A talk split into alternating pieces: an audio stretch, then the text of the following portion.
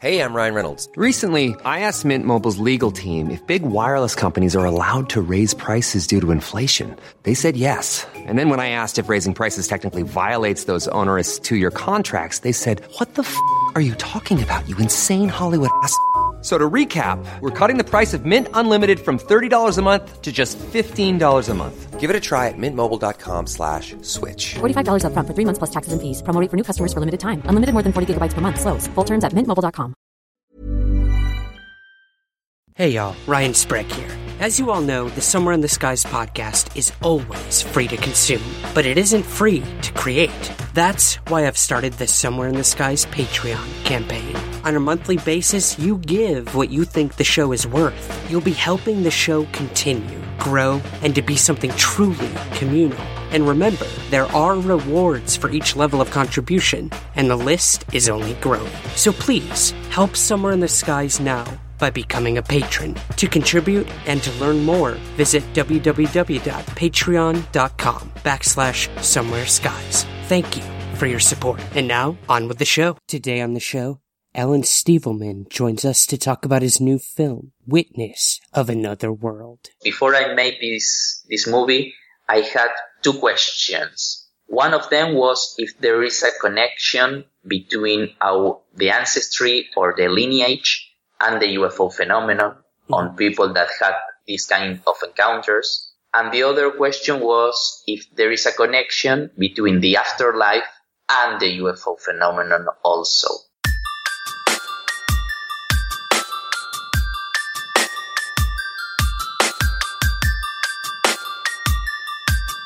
This is Somewhere in the Skies with Ryan Sprague.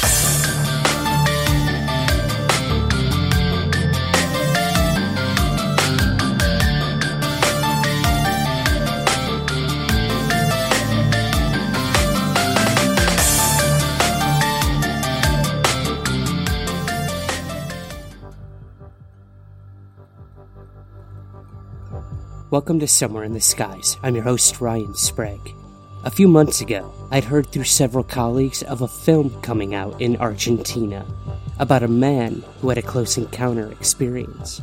I'd seen every UFO or alien themed documentary under the sun, and some were decent, some were mediocre, and some were just plain awful. So when I'd heard about this project, I originally brushed it off as just another fringe documentary. But then I saw the trailer. And then I reached out to the director.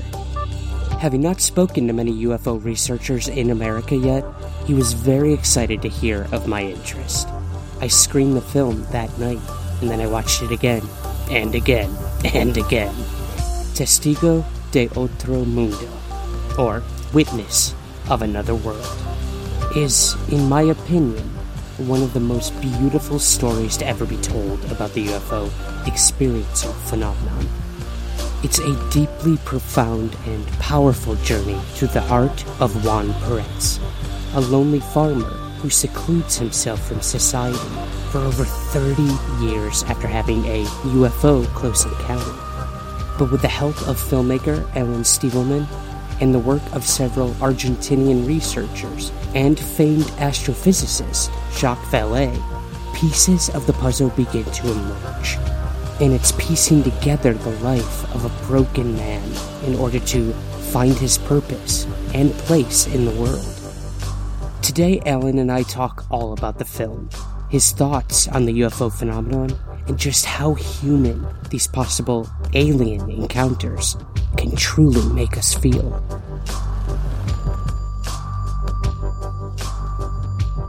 Alan, thank you so much for joining me today on Somewhere in the Skies. Thank you, Ryan, for having me. It's a pleasure. It is such an honor to speak to you after having viewed your film about five times now.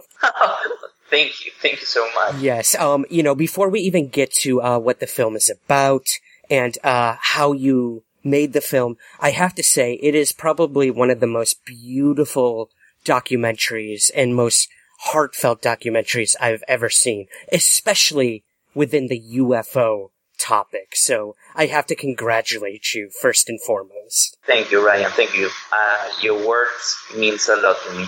Before we get to the film Witness of Another World, Alan, I'd like to maybe ask you how you became a filmmaker. Where did your interest in filmmaking first start? It started when I was 15 years old. At that time, I was studying IT and I was a programmer in my high school. But after some some time, when I was in my literature class, I discussed a lot with a professor about movies, about cinema, about messages in the movies, and he showed me a movie that changed my mind and my mindset completely. The title of this movie is El Topo from Alexander Jodorowsky, and it's a very surreal film that changed my perception completely. After I saw that movie, I didn't understand anything about what I was seeing, but the, I felt something in, inside of me that changed me. I don't know why, what. And after that, I said, I want to make movies that can change people in a, in a way that it's not like a regular movie that has a story behind an ending. This, for example, in, in El Topo, it's a, it's like a big puzzle of images, of sounds, of actions, and I want to transmit that same feeling into my audience, and that's the, the beginning of, of my career and on my on my journey of filmmaking.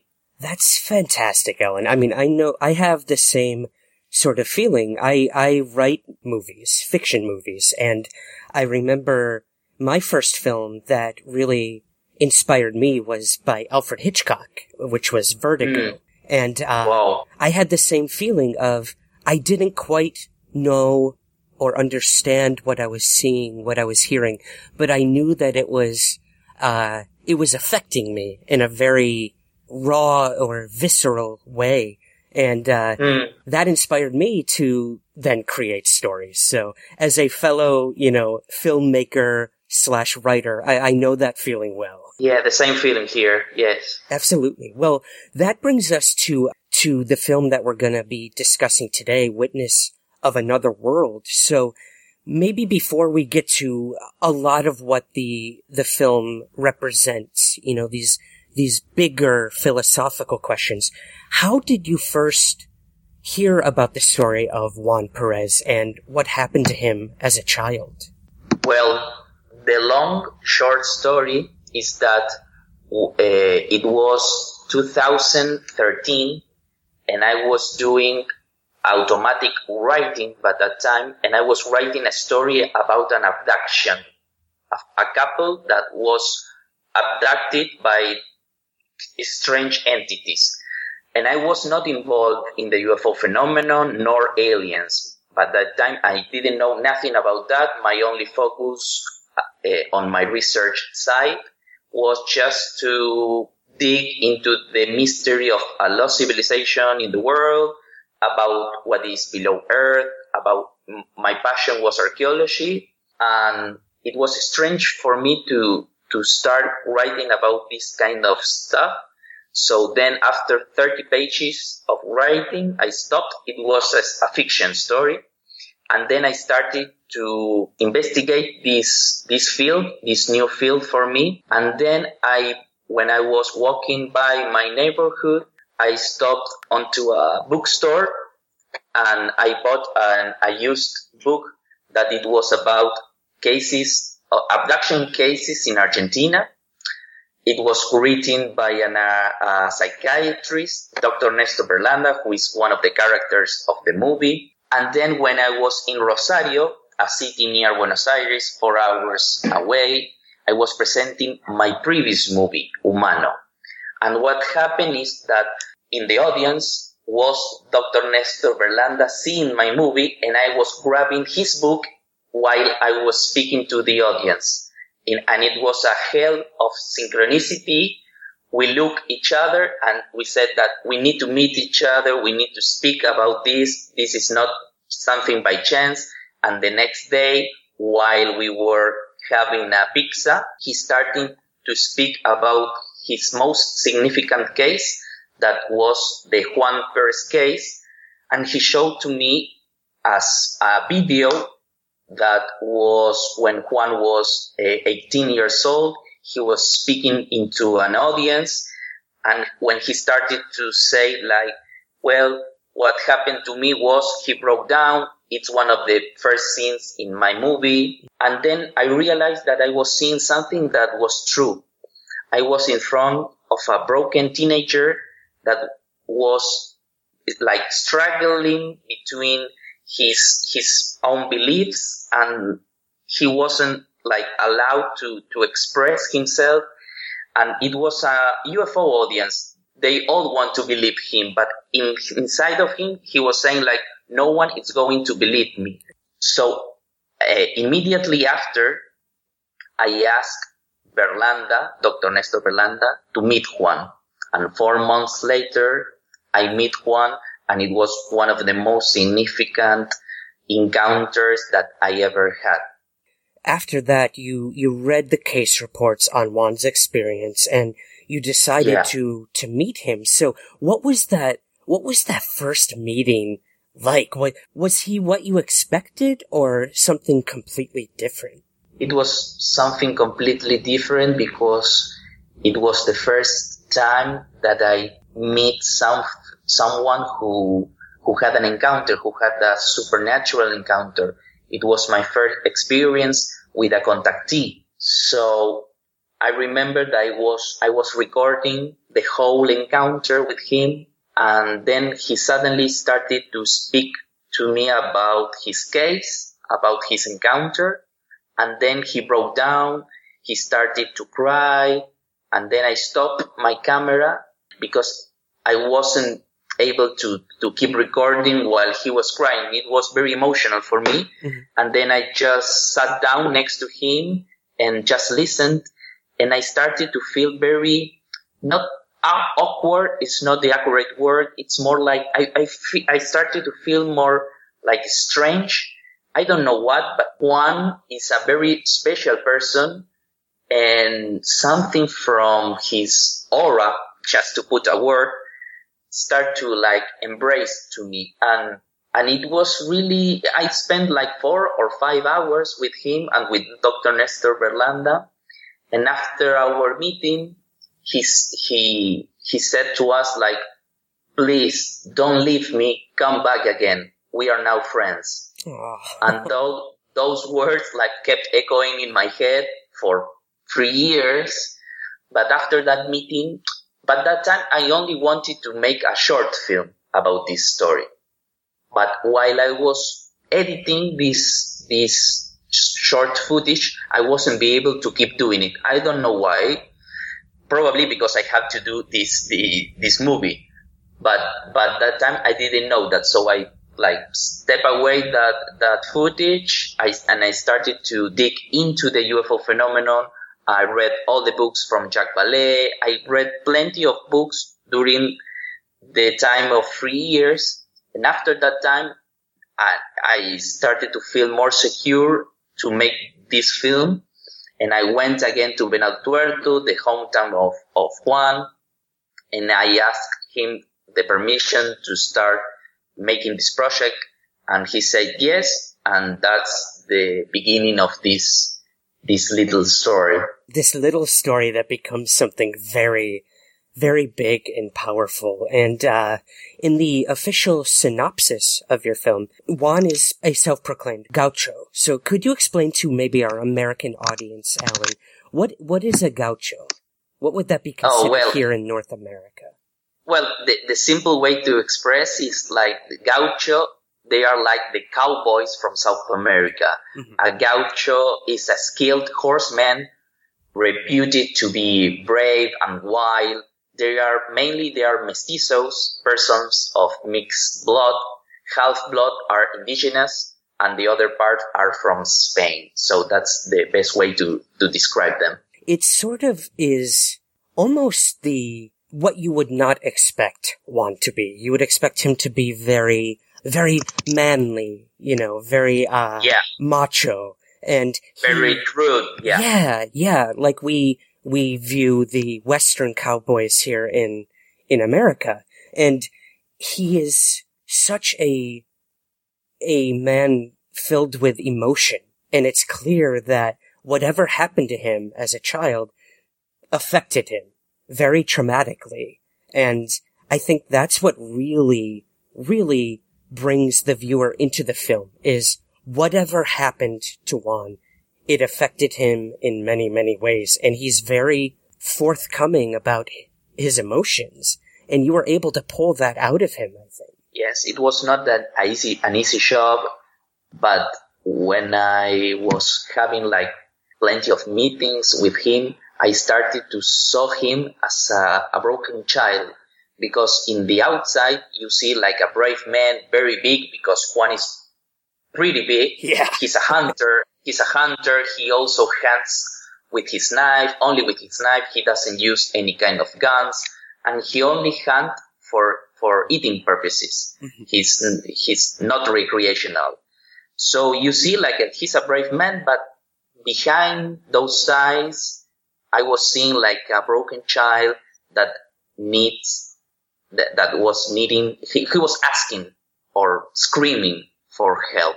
And I think, you know, as the movie progresses, he, he finds that help in many ways, which we will get to. But I think for our audience, Alan, maybe we should give them a little idea of what the actual experience is that Juan had. I mean, we don't want to give away too much, obviously, but this was, what would we consider this? A close encounter of the, the second kind, maybe? Well, the third it's, kind? it's, it's hard, it's hard to explain because when I was discussing this case with, with Dr. Jacques Vallée, it's not a typical abduction case. Right. Because Juan voluntary, voluntarily enters into this ship. So it's like in the middle from third or fourth, we don't know.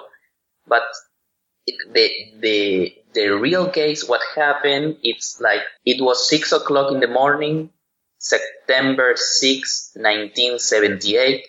Juan left his home to find the herd of horses to start the field work in, in his farm.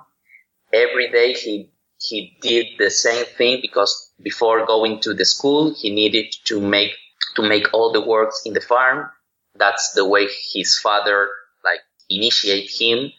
So it was six o'clock in the morning. Juan rides his horse, horse Cometa. It's Comet in English. And he, after, after some minutes, he looked above his head and see, and he saw like three lights dancing very frenetically. And he, his dog, his dog, sorry, his horse w- was getting a little bit upset and he was really, really mad. And, and Juan like got really scared because he, he was afraid to fall, fall off his horse. And then he come back to his house and tells his, his father like, father, father, there is a, there are big lights in the sky. What should I do? And his father told him like, I sent you to find the herd of horses. Don't bother me with anything else. Just go and do your work. And then he climbs again his, his, his horse. He rides and he saw like a big fog. Not the typically fog on, on during the dawn. It was really strange fog.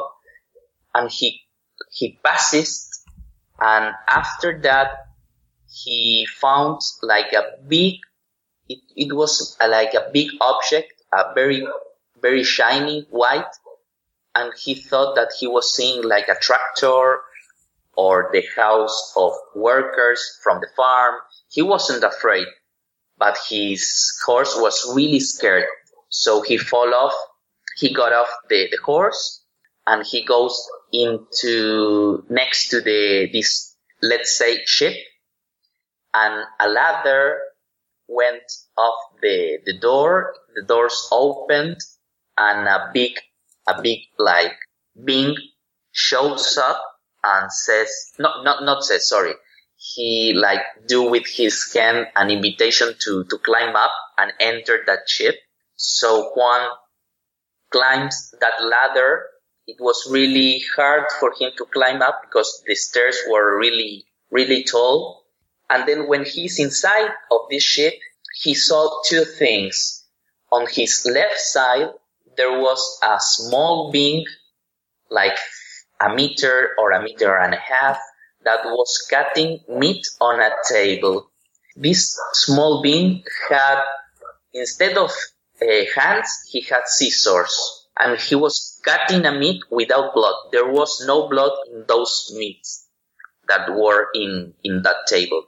And in the right side, he was seeing this tall being that was like two meters and a half, three meters.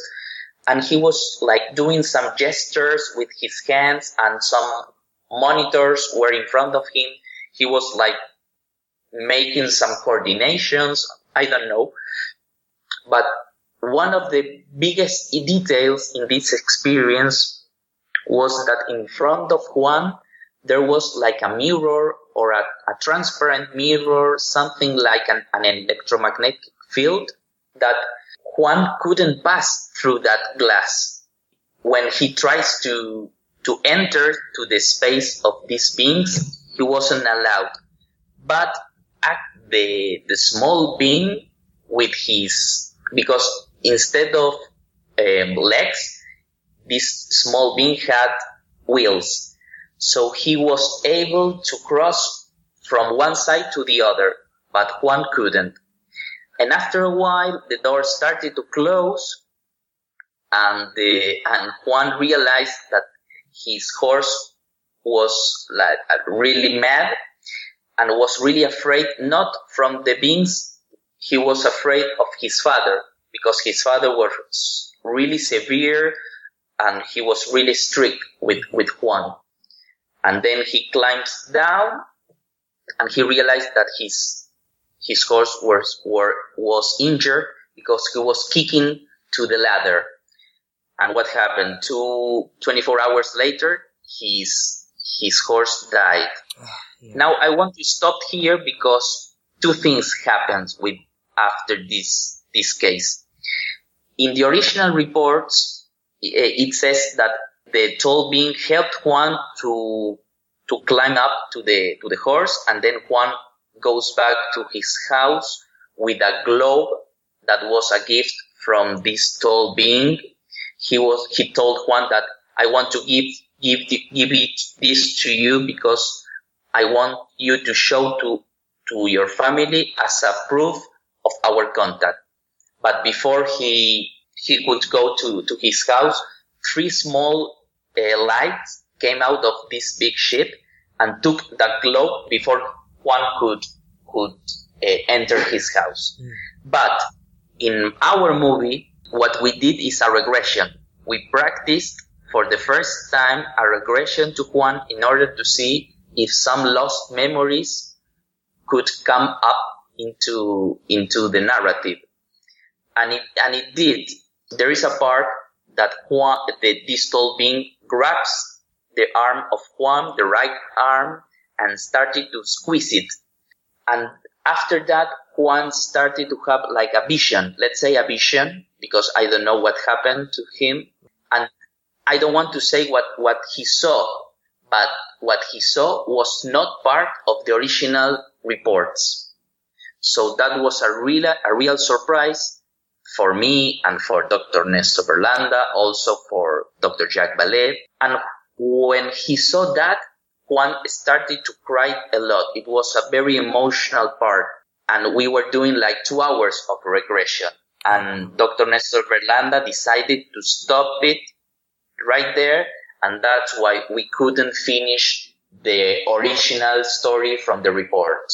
But it, for me, it doesn't care because it was more powerful what happened to Juan and with his, that vision rather than to stay focused on the on the original case report and make the recreation very accurate what on on on that original report. And I think you know, what, what he, this vision that he had is, plays a big role in how he interprets the experience later in his yeah. life. Um, and I yes. want to talk about that in, in a few moments, but Alan, you did mention the, the recreations and my God, my friend, these things were stunning. The special effects that you used to do these these reenactments. So I have to ask you, uh, who did your special effects and, uh, what was it like working with actors to recreate as accurate as possible mm-hmm. what happened to Juan? Well, for me, it was an amazing experience not from the production side because it took us the half of our budget just at 10 minutes of, of, course, of the course. film. But it was a great experience. It was my first experience working with VFX and a small team of VFX artists did those, those scenes. And the, when you mentioned the actor, it was a great experience dealing with, with little Juan. It, his name is Lucas and I was doing like a casting because I was trying to find some child who can ride a horse. It's not easy to find actors in Buenos Aires because it's a city that knows how to deal with horses. Mm-hmm. And Lucas was the last one and he, and he didn't know how to ride a horse. But what, why did, did I choose him? Well, during the casting, this is a, a really funny anecdote. During the casting, I asked the actor to see the sky and try to see that they are seeing like an elephant with wings. I didn't want to mention a UFO or a hmm. or a spacecraft. I just want to to to recreate an image that is bizarre for them and try to see their eyes, the way they look at this object. And Lucas was the last one, and and I say to him, "Well, look, look, an elephant with wings." And but I was really tired because he was the last one, and, and I said, "You know what? In the sky there is a UFO. There is a space a spacecraft, and you have to see it." Oh, a, a UFO, the one that my mother saw when he was 20 years old. Oh, I, I'm a really I'm a really fan of UFO. Look at my notebook. And he showed me at his notebook and there were drawings uh, uh, about UFO, the materials that they had. He was doing like a very strict research and he was 12 years old. Wow. So, and I said to him, you know what? You are hired. You are the one.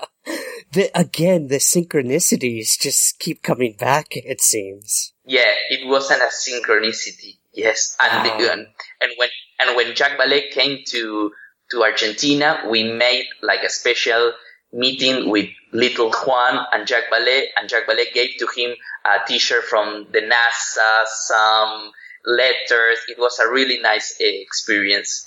That's so cool. You know, meeting yeah. again, Jacques Vallée is the, the rock star of ufology yes, for no matter what country you come from.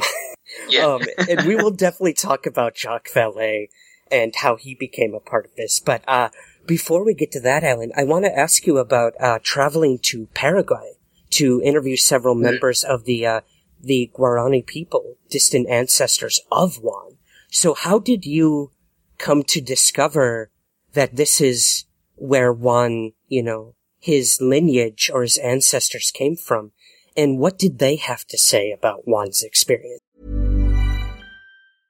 Imagine the softest sheets you've ever felt. Now imagine them getting even softer over time. That's what you'll feel with Boll and Branch's organic cotton sheets. In a recent customer survey, 96% replied that Boll and Branch sheets get softer with every wash. Start getting your best night's sleep in these sheets that get softer and softer for years to come. Try their sheets with a 30-night guarantee. Plus, get 15% off your first order at bollandbranch.com. Code BUTTERY. Exclusions apply. See site for details.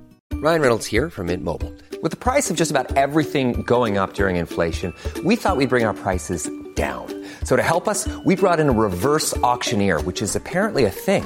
Mint Mobile unlimited premium wireless. Ready to get 30, 30, bit to get 30, bit to get 20, 20, 20, bit to get 20, 20, bit to get 15, 15, 15, 15 just 15 bucks a month. So, Give it a try at mintmobile.com/switch. slash $45 up front for 3 months plus taxes and fees. Promo for new customers for limited time. Unlimited more than 40 gigabytes per month slows. Full terms at mintmobile.com. Millions of people have lost weight with personalized plans from Noom, like Evan, who can't stand salads and still lost 50 pounds.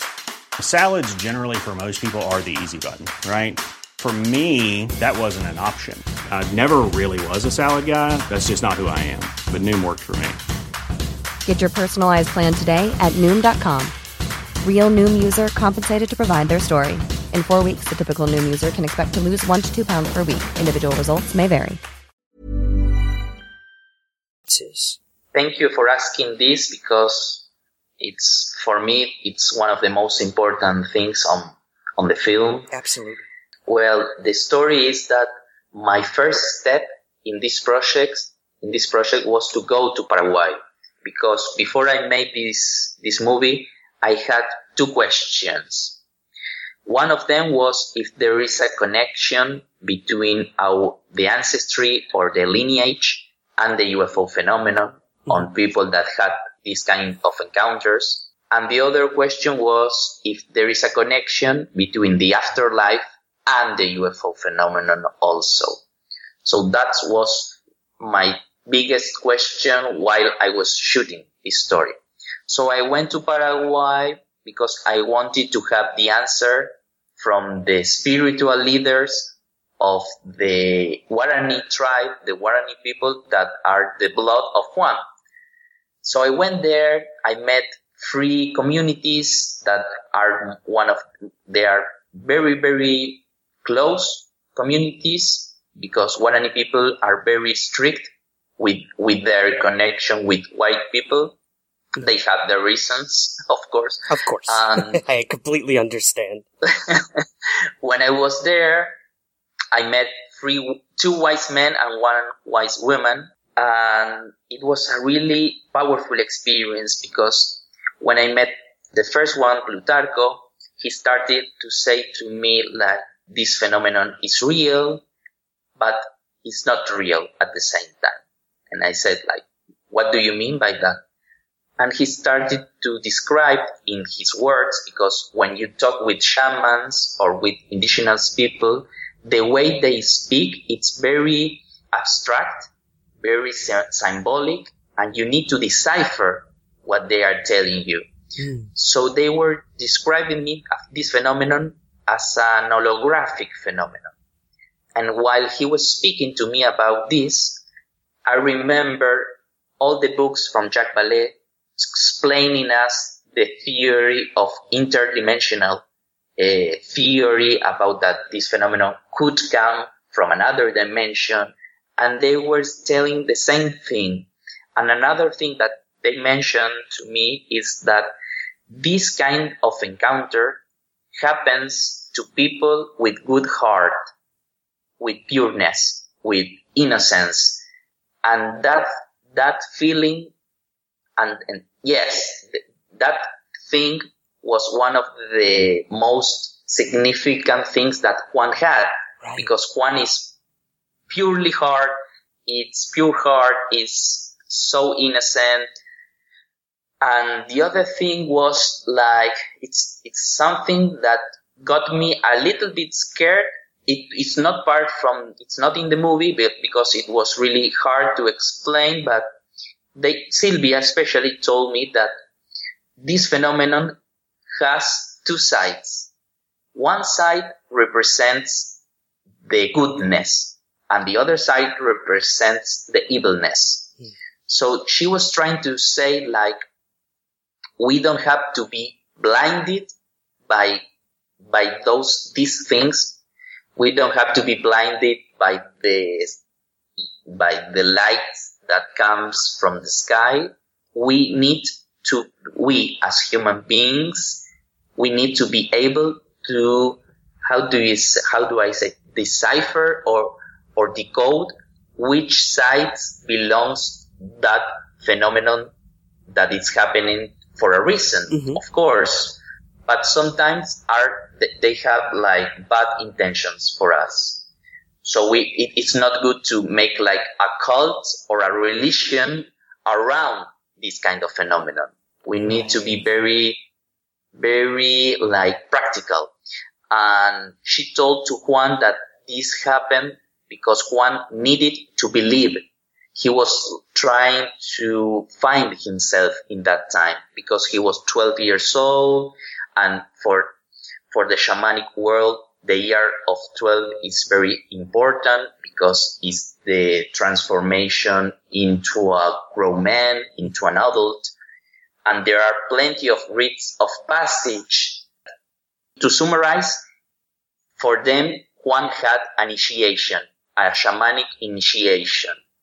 But it was like stopped because by that time he hadn't a shaman that could guide him into this world. But 40 years after, he, uh, uh, 40 years after, thanks to our work with Jacques Vallée, with Dr. Nestor Berlanda, with all the shamans, Juan could integrate his experience and understand why this happened to him because that was the only question that I had, he had all the night. Why this happened to me? That seems to be the biggest question with any contactee or experiencer. Uh, it's not so much what is the phenomenon, who is in control of it, but why? Why me? And I, I've, exactly. I've spoken to many experiencers and that is their first question is why was I chosen or why did this become a part of my life? And that is a question they may be asking themselves until, you know, they, they leave this mortal earth. But for Juan, I think you're right. He, he finally was able to finish the initiation that would seem to have been interrupted at such, such a young age. Exactly, exactly. And I know moving forward after the experience, uh, Juan had many dreams, and dreams play a big role both in Juan's own life and and in the lives of the uh, the Guarani people as well. Alan, so could you maybe tell us the connections you and Juan made in terms of the dreams he had after the experience? Well, that's a good question because when I when Juan started to speak to me about his contact, his experience, I wasn't be able to find traces of the trauma because it was it was not a, a traumatic experience. It was more like a yeah a contact with strange beings, but there was no surgery, there was no experiment, something okay. very sc- scary could that could lead you to a very traumatic uh, hole. So after a while of research, I realized that the most terrific part for Juan was the, the consequences of this encounter. Because immediately after his contact, he started to have premonition dreams, precognitive dreams that was a truly nightmare for him because he was dreaming about accidents, about death, from relatives, from friends, and plenty of them happened and he couldn't stop them. So it was really frustrating, frustrating for him. So I wanted to understand what was the process of those dreams. And Juan told me that if he dreams in his le- right side, the, the side of his mark, because Juan, after this tall being squeezed his arm, he he had like a small scar in his in his arm, mm-hmm. and when he dreams with his right arm, he tell he, he he tells me that he goes into a real dream, more real than our reality. That's the way he described them. But if he dreams into the he the left side, he will have like regular visions like we do in when we dream. Interesting. Very interesting. And then I realized the other thing that the Guarani people, the, the way that they connect to the spiritual world is thanks to the dreams. They go to sleep and they dream about the question that some people had.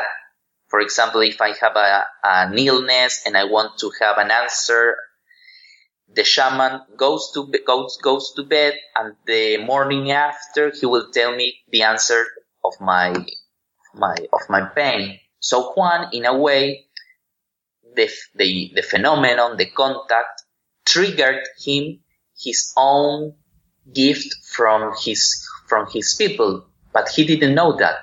It's that discovery that self-discovery and having someone to help guide you so the fact that he was now able to, to communicate with the shamans that must have been a very special moment for both him and for your film, I would assume. Yeah, indeed. Yeah. Because by that time, while we were shooting, Juan was Juan was thinking that he was the only one that had this kind of experience.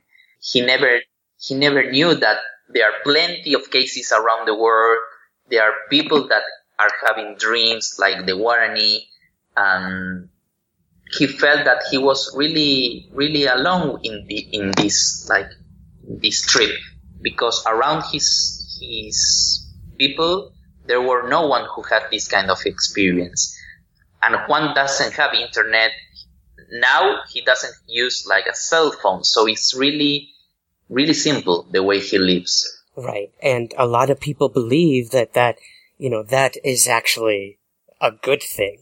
You know, I, I know in the film, uh, many of the Guarani people speak of the distractions that occur, yeah you know, mostly, uh, well, throughout the entire world, but here in America as well, we have so many distractions, whether it's politics or celebrities or or any of these things in our day to day life that distract us from opening that door to you know, the shamanic world. And it, it Hmm. seems so easy for someone like the the shamans or the Guarani people specifically to accept these phenomena. That they just are a fact. They exist. When many in other countries refuse to either believe that or accept that into their lives.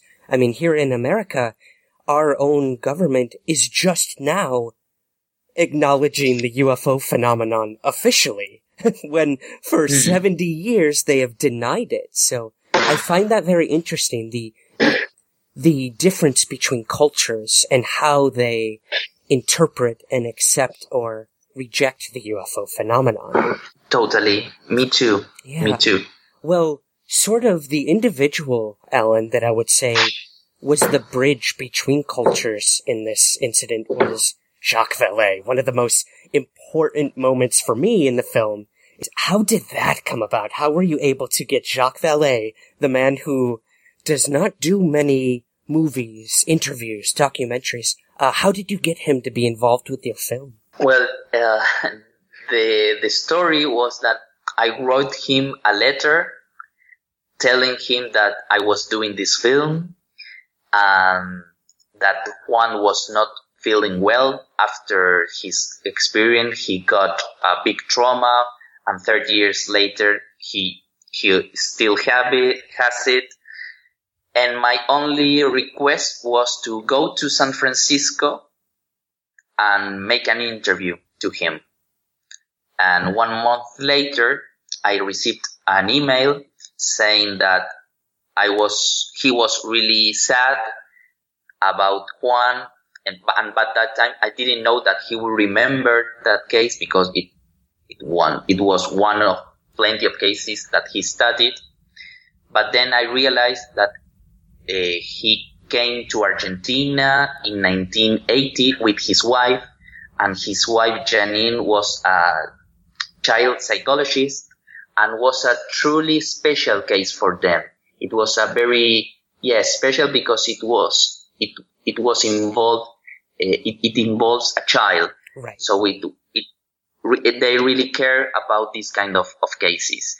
And he told me that he was really sad about Juan, that he couldn't integrate his experience. And he was also inviting me to San Francisco to make this interview. And I said like, yeah, I made it. Uh, and, and I start, and I, and then I finished that letter, but one sentence before I finished, it says like something like, I don't want to bother you or interrupt your project or your idea, but I think it could be a great idea if I come down and go to Argentina to help Juan and to stay with you guys. Oh wow. And I say, Oh my God, what a gift. And it was a truly gift for me and for all of, all of us. And I, and then I started to change my script, to change my, my points of view, my, my ideas and all my, yeah, all my, my idea now was try, was focused mainly to help Juan. That was the only mission on our movie. But I have to say that in the beginning of this project, the idea was to get answers of this phenomenon, to try to explain what is this UFO phenomenon, what we are dealing with. Mm-hmm. But I had to turn over because I was dealing with a broken man asking for help just by the way he looks. And yet I had to quit the other idea, the previous one, and then I only focus on the human aspect of the UFO phenomenon. Which I firmly believe, Alan, uh, I can agree that that is much more important than what actually lay at the source of the phenomenon. It's how it affects us and how it changes yes. us and how it, how it humanizes us even. Makes us more human than we were before.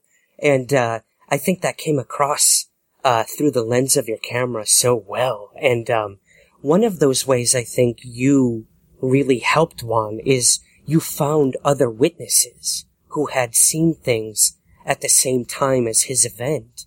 And, you know, without giving away too much, Carlos and Roberto were two individuals who almost vindicated or validated the experience of Juan. Am I correct in that? Yeah, you are correct. And Jacques Vallée was the one who encouraged me go to find them because they, they are they were under the radar. Hmm. And after some research, I found them and I asked them to be part of my movie. I will do some little interviews and that's it. And the two of them were really open about that idea, uh, but they are still really scared about what happened thir- more than 30 years ago. And the, the good thing is that Juan was the only one who go into into the contact. He he wanted to have that contact, but Carlos and Roberto they ran away immediately after because Roberto was uh, like riding a bicycle, and then a big light, red light, started to to to light him, and he was like stood and then he ran away and Carlos the same. Um, but one of the good things that I noticed from them is the innocence. And, and then I, rem- I remembered the words from Plutarco that this kind of experience happened to people that are like they they have good hearts, they are innocent. And I saw like a connection between Juan, Carlos, and Roberto because the three of, of them had like a, a child expression in their eyes. And I make like a reunion with, the, there is a scene that I, it's not part of the movie that Carlos, the carpenter, and Juan meet each other and it was a really nice gathering because they, they started to speak about the their experience and and it was really really really fun to see each other. It was like an X Men reunion. yeah, talking I, about their powers. Right, yeah. I can only imagine. I would love. I hope you'll do bonus content where we can see. Yeah, I will. Scene. Cool. I cool. will. I can imagine that was a very powerful moment for all three of them, and uh, wow, that's fascinating. Well, Alan, I I do want to ask you a big focus in the film as well is consciousness and uh, how that plays a role in all this. And that seems to be something you and Jacques Vallée have in common when it came to your discoveries uh, in trying to understand what the phenomenon is. And uh, you personally in the film, you say that it's almost like proje- projections on a movie screen and that that is a good analogy for you, the filmmaker, to say. Um, so could you maybe elaborate on what you mean by this projections on a movie screen in relation to how consciousness may be a part of the UFO phenomenon?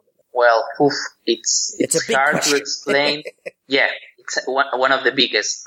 Um, when I read the book of Carl Jung, the famous psychologist mm-hmm. that speaks about the UFO phenomenon, he tells us two things that the UFO phenomenon has a physical aspect and he's not an expert from that field, but he's an expert in psychology. So he focused on the psychology consequences on those encounters. And it was really visible in Juan, in Juan's case. You can perceive that there was a specific consequence on his conscious. And after that, he was able to have those dreams, these precognitive or premonition dreams.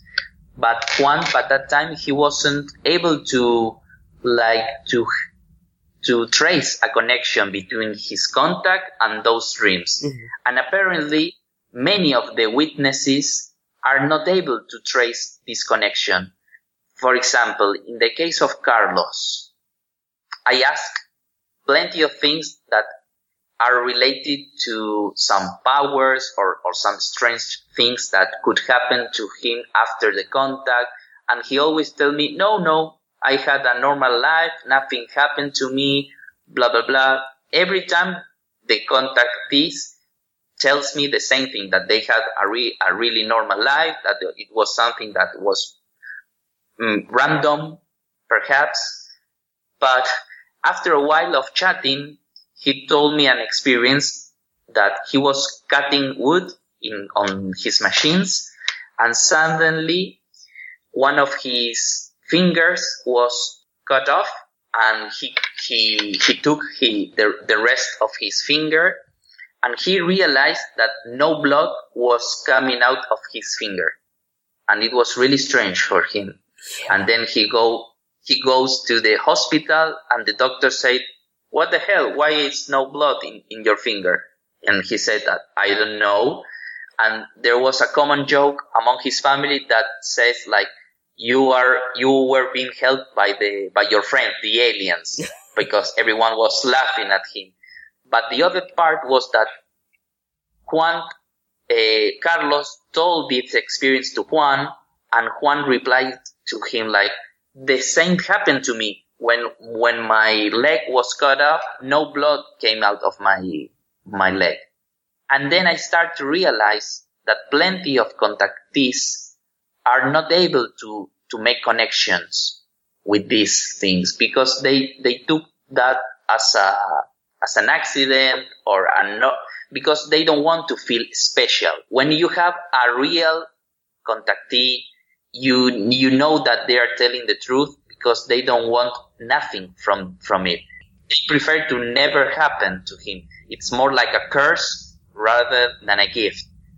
So I, I truly believe in Carlos, Roberto, and Juan experience because of that, because they don't, they are not winning money doing some lectures about their, their contacts or helping others, etc. So after a while of, of research, I started to see that the impact on their conscience is real, but the bad part is that it's really hard for them to integrate that experience because it's more in a sub- subconscious level, the impact, rather than in a rational or the conscious level. You know, for anybody, it's, it's very hard to even begin to comprehend consciousness. We don't know what consciousness is or is not even. So, you know, if this is the only way the phenomenon can really communicate with us, or mm. like you say, project certain images to us to convey their message, maybe that is the only way that we can ever connect with the phenomenon and the fact that it's happening through dreams or through the subconscious. It's fascinating. Now you are saying this, the shamans had it like they, they perceive the world of dreams as a much more real thing that our our reality when we are wake up. So for them, it's more the, the, the dream world is way much more important than our reality. And we don't know what reality means. We don't know nothing about what is reality. That's a very good point, you know, and we, we often think, you know, when we are asleep and we dream that we have to wake up from the dream, when in reality, Exactly. truly waking up could be in this other world. Yeah, exactly. Exactly. That's, I, I- I think we're on to something there, Alan, for sure. um, well, I have to ask, um, in terms of those who do experience these things, Ellen, uh, abductees, experiencers, they become, a lot of them become obsessed with the phenomenon after they experience it. I had a UFO sighting when I was 12 years old, and I became completely obsessed. It consumed my entire life. You know, I now do a weekly podcast about UFOs. And it, it runs most of my life, you know, to my, my girlfriend's dismay. But, um, do you, do you think it's our place to, uh, to try to figure out what the phenomenon are, or should we just experience it and appreciate it when it happens? Uh, because for some people that obsession be- can become unhealthy, I would, I would say. Yeah. For some. So Yeah. what do you think? Well, I think could the answer could be both, but mm, the half of both because Yeah, I think an obsession is not good for anyone. Any kind of obsession is not good because no extremes are good in our lives. But the, the, it's not good also to just live that experience and that's it, to ignore it. Because I think it's just my own ex, my own idea is the, this happened for a reason. And each contactee or each experiencer had to deal why this happened to, to, why this happened to it. I don't think that we, the, the mission is to figure out what is the phenomenon. It's more like I will take the words of grandfather Francisco, the last shaman in the movie, that said that Juan was asking to himself. He was seeking into his inner world, trying to figure it out. What is life? What is death? Because remember, when Juan was 10 years old, he lost his grandfather and he, his grandfather was everything to him. And at the age of 12, he was feeling really lonely, really lonely, trying to get answers. And he got an answer from the spiritual world in a wor- in a way that he couldn't integrate or he couldn't interpret. So I think that it's really important. It's like, it's like a carrot in front of us to, and it's that lead us to find answers to our inner questions. Mm-hmm. And it, I, I remember now the scene from Morpheus in Matrix that he has two pills and you have to choose if you want the blue pill or the rose pink or the red pill. Mhm. I think the phenomenon asks us the same thing. If we want to still uh, dreaming or we need, we want to wake up and see what is our reality, what is it, this phenomenon, what are this connection. I think the UFO phenomenon is the most important phenomenon that hacks our world, our reality. That's a very interesting, yeah, way to put it. It, it may be the only, the only, uh, phenomenon or, you know, technology that was able to jump over that hurdle and communicate with us. I, I, that's fascinating. Yeah. Yeah, well, I have to ask Alan, do you still speak to Juan? Uh, do you think he'll ever travel to America to talk about his story? Is that something you, you could see as a possibility?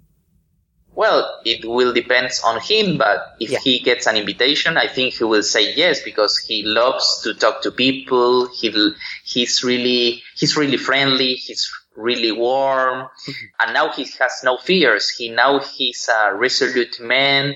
He can he can speak about his experience without crying. So it's it's a lot. And yes, I'm still having plenty of conversation with him after three years. I used to to speak with him twice a month or once a month. If I can speak with Juan, I will speak with with his siblings because he has seven siblings. Oh, wow. So yeah, it's a big family. So I'm, I'm really close to, to them. I'm really close because it was not a healing process just to Juan. It was a healing process to his whole family, to his whole community. Just to give you an idea, when we, when we showed the movie in the cinema from Venado Tuerto, his hometown, the half of the cinema was full of Perez family, the family of Juan.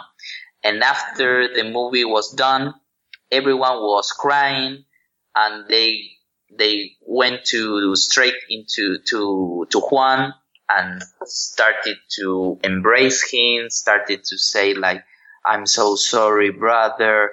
I'm sorry that I never trust on you. Now I understand you. Now I understand why you ran away and lived all of this life like in the loneliness.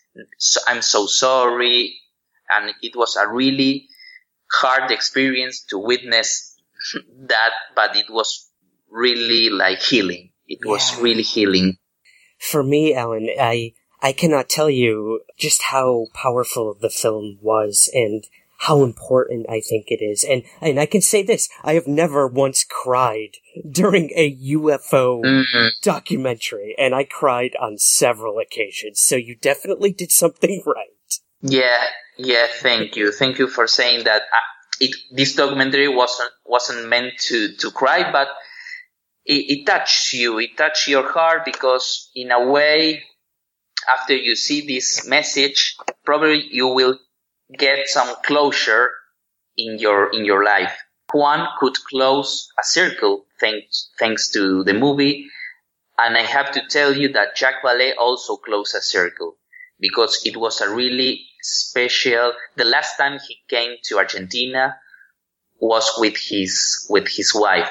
In some way, he closed a circle about that intimate. How do I say like idea or yeah. I don't know what happened with his wife, but it was really emotional for him to be there again with Juan in Argentina, talking about the, the this phenomenon that after 30 years, it, uh, it got us like reunited all together. It was really, really emotional for us. Absolutely. And I think you make a very good point that, you know, while it affects the individual having the experience, those investigating it or interviewing the people also are deeply affected by, by the story, by the phenomenon, and by the people having it. So for Jacques, for you, for me, for every person who sees the movie, it's going to have a different effect and maybe answer some questions, but maybe pose new questions, which I think is even more important. Totally, totally. I think that that's the reason why we opened the door with this movie. We, we didn't want to, to get like straight answers about what the UFO phenomenon is. Mm-hmm. So it could lead us to, to, to have plenty of new questions. I love that. Well, I have to ask you, would you, would you want to or do you plan on making any other films about the UFO phenomenon? Or was this it for you?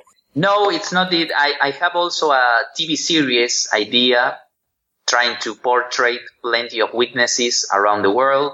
And also my next project is not about UFO phenomenon specifically. It's about what is below earth, about this lost civilization. But, but I know for sure that there is a connection between this UFO, the UFO phenomenon and this lost civilization also. Oh, that's great. So you're returning to your your yeah. original interest in in yeah. mysteries. I love that. It's all come full yeah. circle. yeah, it's a full circle for me also. Yes, I I'm, I wanted to make this happen because I will end my like let's say trilogy of documentaries, and then I want to jump uh, into fiction. That it's my my real passion. I completely understand that. Yep, I am the same way. Well, uh, Alan, when, when and where can we find the film Witness of Another World here in America? Well, the film will be released on October 22nd on multiple platforms and you can have the direct information if you go into our website. It's witnessofanotherworld.com. Perfect. And uh, I, I kind of want to end saying this to you, Alan. Juan represents something truly special, I think, in all of us. And I left your film believing more than ever that the phenomenon has many layers and perhaps even many sources, motivations. But I think what is most important is how it affects us on a human level. And it's reflected so beautifully in the film. It puts that mirror back onto us. And, uh, I truly feel that Witness to Another World will be a very important piece in this very mysterious, weird puzzle as we move forward. So I have to thank you, my friend, for, for the film and for also joining me on Somewhere in the Skies. Thank you, Ryan. Thank you for inviting me and, and I'm really glad that you like the film.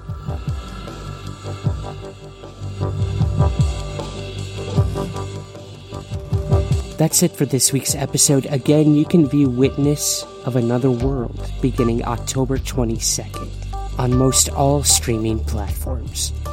To learn more and to watch the film, visit witnessofanotherworld.com. Please take a few moments to subscribe, rate, and review Somewhere in the Skies on Apple Podcasts, your Android apps, or wherever you get the show. It helps us out tremendously. I'm still looking for a couple personal UFO stories for the next volume of Witness Accounts. If you'd like to share your story on the show, contact me on Facebook, Twitter, Instagram, or through the contact tab on the website, somewhereintheskies.com. We're on Twitter at Somewhere Skies and Instagram at Somewhere Skies Pod.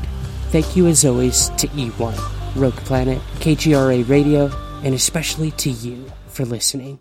I'll see you here next week, and remember, Keep your feet on the ground, but never stop searching somewhere in the skies.